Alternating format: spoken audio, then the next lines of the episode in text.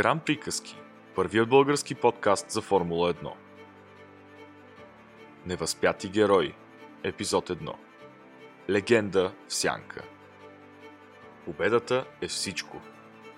Цитат, който би могъл да принадлежи на всеки голям шампион във Формула 1. Много от най-успешните пилоти разсъждават точно така.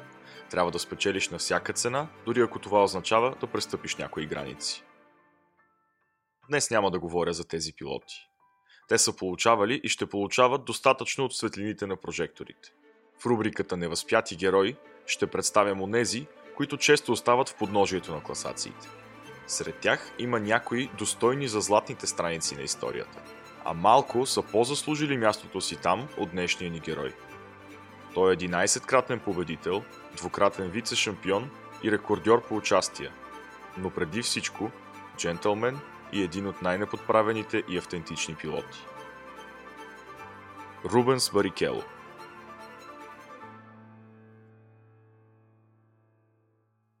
На 23 май 1972 в Сао Пауло, Бразилия, един горд баща има двоен празник.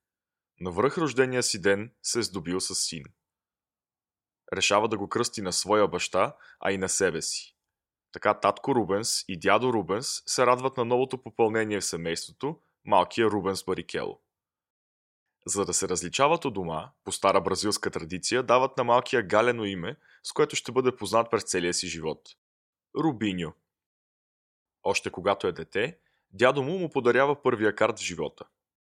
Пистата Интерлагос все още не е официално отворена, затова двамата се промъкват тайно до паркинга пред трасето. Искрата е запалена, а нейният огън остава да гори за цял живот.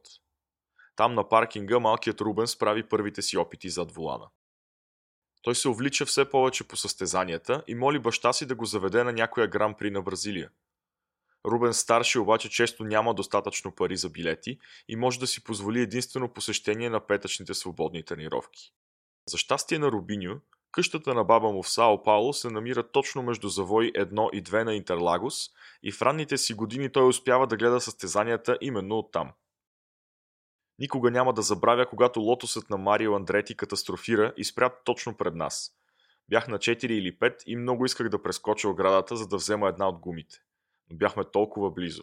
Къщата е там и сега, но пред нея вече има трибуна. През 70-те обаче все още нямаше нищо и тази къща беше най-добрата трибуна, за която можех да си мечтая. Споделя Рубенс. По-късно през 80-те, когато тимът на Рено има нужда от още тестове на турбодвигателите си, французите пристигат Сао Пауло и наемат Интерлагос за седмица. А Рубенс, който познава пазачите на входа, успява да влезе и да наблюдава болидите, което само разпалва още мечтите му един ден да стигне и той до големите състезания. В ранните картинг години на кариерата си той печели 5 титли и следващата стъпка е участие в бразилската формула Форд. Финансовите проблеми на семейството отново се оказват пречка и бащата трябва да продаде своя фиат, за да успее да купи на Рубенс болид, с който той да има шанс да се включи в шампионат. Този болид е стар и вече е претърпявал две катастрофи, но Рубиньо е щастлив. Преди сезона да започне, от Форд се свързват с него и обясняват, че имат нужда от автомобил, който да използват за кратко като експонат. Искат да наемат неговия. Сумата не е голяма, но ще стигне за пребоядисване на болида и цялото семейство, което винаги подкрепя кариерата на сина си, приема с удоволствие. Късметът се усмихва на Рубенс тогава. При транспортирането неговият Форд пада от превозващия го камион и е окончателно изпочупен. За да го компенсират, Форд му подаряват чисто нов болид, с който той се включва в шампионата за 89-та. Това е автомобилът, с който Барикело печели първата си победа в едноместните серии. На 18 пристига в Европа, за да се състезава във Формула Opel и става шампион още в първия си сезон. Живее в Кеймбридж с още няколко млади бразилски пилоти от различни състезателни серии. Успеха си повтаря през 91 вече в британската Формула 3, където печели уверено титлата и побеждава млад шотландец на име Дейвид Култарт. Битката им ще се пренесе на най-високото ниво само няколко години по-късно. Близо е до преминаване във Формула 1 през 92 но избира да прекара още една година в подготвителните шампионати. Този път Формула 3000, където завършва на трета позиция. За сезон 1993 ирландецът Еди Джордан му предлага място в неодавна сформирания си отбор и така Рубенс Барикело се появява в падока на най-бързите. Още в третото си състезание той прави изключително пилотиране. За негово съжаление то остава засенчено от още по-впечатляващото каране на друг бразилец в същия ден. Пистата е Донингтън парк в Англия, времето е ужасно и с проливен дъжд, а другият бразилец се казва Айртон Сена. Години по-късно още се говори за онази гран-при на Европа. Сена стартира четвърти, но успява да изпревари всички в рамките само на първата обиколка. След това води уверено през цялото състезание и печели паметна победа. Подвигът на Рубенс обаче е напълно сравним с този на трикратния световен шампион. Той стартира от 12-то място, но в края на първата обиколка вече е четвърти. В средата на надпреварата се движи втори зад идола си. Когато поглежда в огледалата си, изведнъж вижда болида на сена. О боже, казах си, той е спрял в бокса и сега аз водя. Оказа се, че просто ме е затварял с една обиколка и трябваше да му направя път, спомня си с усмивка Рубенс. Шест обиколки преди края, той е на път да се качи на първия си подиум, но проблем с налягането на горивото го вади от състезанието. От подобен лош късмет е белязан целият му първи сезон. Той отпада в половината състезание и успява да вземе първите си точки едва в предпоследния кръг на пистата Сузука в Япония. Въпреки слабата надежност на болида на Джордан, през 93-та Барикело е по-бърз от по-опитните си съотборници Иван Капели и Тиери Бутсен. В края на годината нов състезател идва в отбора и си партнира с Рубенс и през следващия сезон. Еди Ирвайн. 1994 започва изключително успешно за младия бразилец. Първите две състезания той завършва четвърти от дома на Интерлагос и трети на Аида в Япония, вкусвайки за първи път шампанското на подиума. В този момент той дори се намира на втора позиция в шампионата зад лидера Михаел Шумахер, спечелил и двете състезания. Третият кръг е Гран При на Сан Марино на пистата Имула. В петък Рубен се среща със смъртта и слага началото на един от най-тежките уикенди за Формула 1 изобщо. На излизането от завоя вариант е Баса, колата му изхвърча от високия бордюр, лети във въздуха и се забива в стената от гуми, обръщайки с главата надолу. Маршалите и медицинските екипи са моментално на мястото, а легендарният лекар Сид Уоткинс спасява живота на Рубенс, който си е глътнал езика и е в безсъзнание.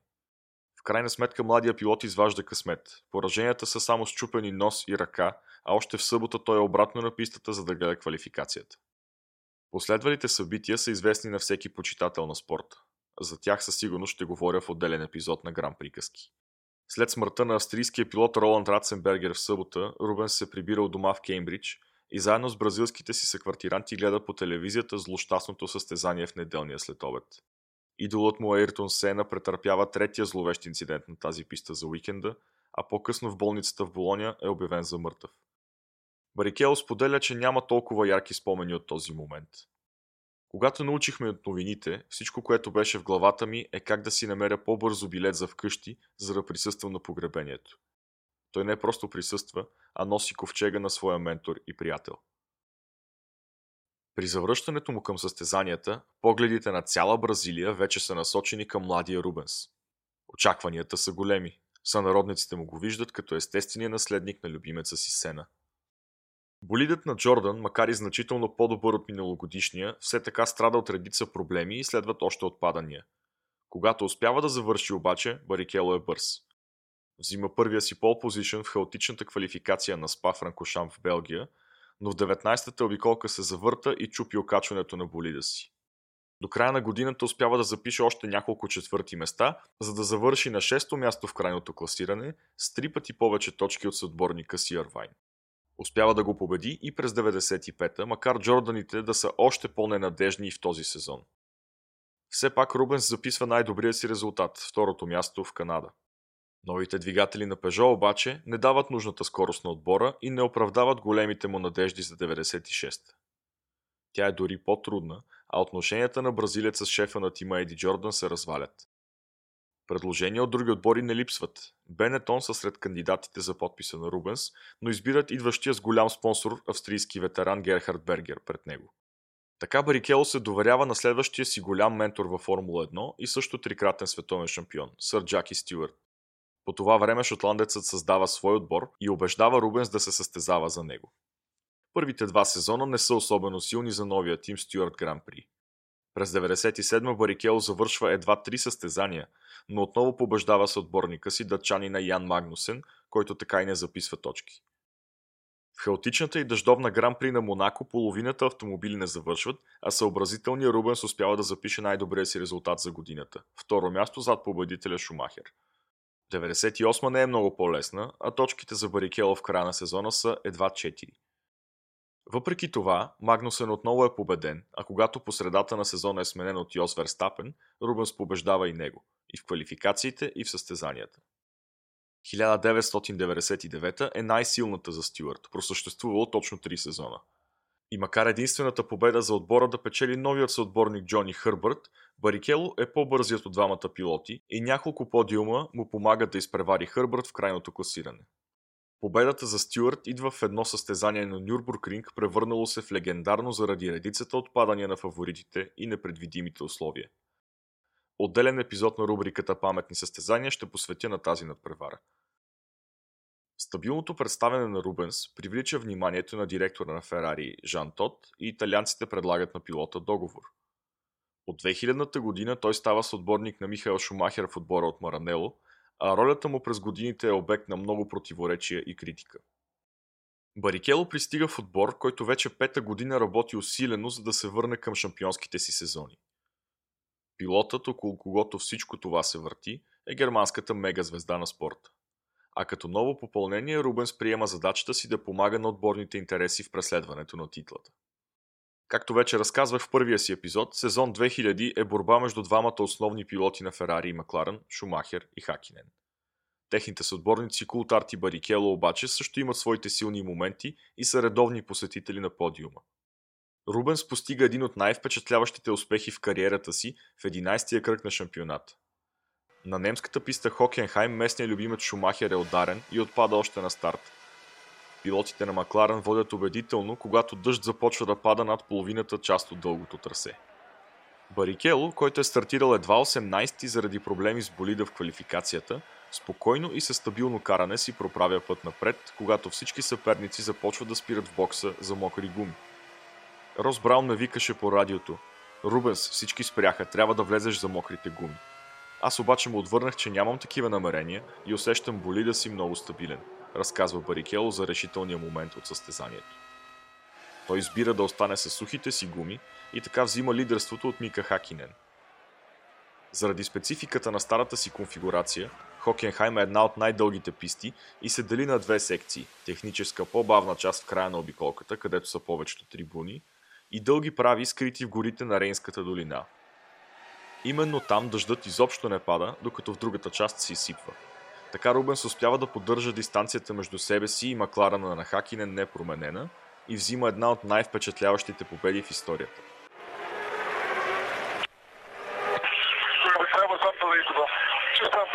Great drive.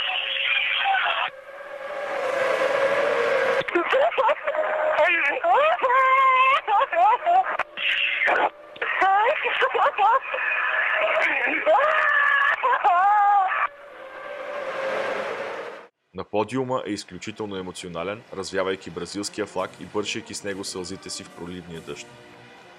Бях плакал много в колата и в питлейна, прегръщайки се с момчетата от отбора. Но това, което ме накара да се разплача на подиума, беше, че в главата ми изникна гласът на баща ми. Спомних си как ми казва, че не можем да си позволим участието ми във Формула Форд преди всички онези години. Спомних си всичките жертви, които той е направил за мен и осъзнах какъв късметлия съм бил през цялата си кариера. Рубенс завършва сезона четвърти и играе ключова роля в конструкторската титла на Ферари. През 2001 година черните кончета повтарят двойния си успех, а Барикело записва точки във всички състезания, които завършва, най-често на подиума. 2002 е може би най-силната му към успехи година. Той печели 4 победи. Първо на Нюрбургринг, а в страхотния си край на сезона взима 3 от последните 5 състезания в Унгария, Италия и САЩ. Най-противоречивият момент от сезона обаче идва по-рано през годината. В Гран При на Австрия, където Рубенс е безгрешен през целия уикенд. Стартира от пол позишън и води през цялото време, но 7 обиколки преди края получава обаждане по радиото от Жан Тот. Инструктиран е да пропусне движещия се на второ място Шумахер, който се бори с пилотите на Уилямс за третата си поредна титла. Барикело припомня на шефа си обещание, което той му е дал по-рано, че няма да принуждава водещия си пилот, който и да е той, да предава победата на другия. От Питвола му казват, че при отказ да се подчини на отборната заповед, договорът му ще бъде прекратен. Рубенс съвсем наскоро е подписал нов контракт и осъзнава, че стои пред невъзможен избор. Затова в последния завой на последната обиколка намалява скоростта си. Шумахер, който е на около секунда дистанция, също намалява, но задминава с отборника си и взима победата. Публиката на едно ринг далеч не приема радушно тази ситуация. Отборът на Ферари е бурно освиркан, а атмосферата на подиума е една от най-потискащите, които историята помни. Шумахер е видимо засрамен от ситуацията. И без тази победа, той има аванс от 21 точки пред втория в класирането Хуан Пабло Монтоя, а болидът му е безспорно най-бързият на решетката. Германецът настоява неговия бразилски съотборник да вземе най-високото място на почетната стълбичка, а по време на италианския химн застава рамо до рамо с него. Получавайки трофея си за първото място, Михаел го дава на Рубенс и бразилеца приема купата, която отборът му е отказал да му даде. Фия тълкува действията им като нарушаване на протокола при церемонията на подиума и глобява двамата пилоти с общо 1 милион долара – по-важните последици обаче идват от изключително противоречивото решение на Ферари да наложи отборни заповеди на пилотите си и да определи реда, в който те завършват. Това не е първия подобен случай в спорта, но заради глобализацията на Формула 1 и развитието на интернет получава много широк отзвук и води до официалната забрана на тези заповеди. Когато говорят за това състезание, много хора забравят за Гран При на САЩ по-късно през същата година. В него вече спечелилия титлата Шумахер се опитва да върне жеста към съотборника си. След като е стартирал първи и е водил цялото състезание, Михаил умишлено забавя темпото в последния завой, за да може изненадания Рубенс да се изравни с него. Двамата пресичат финалната линия почти едновременно, като накрая само 11 хилядни ги разделят, а Барикело е първи.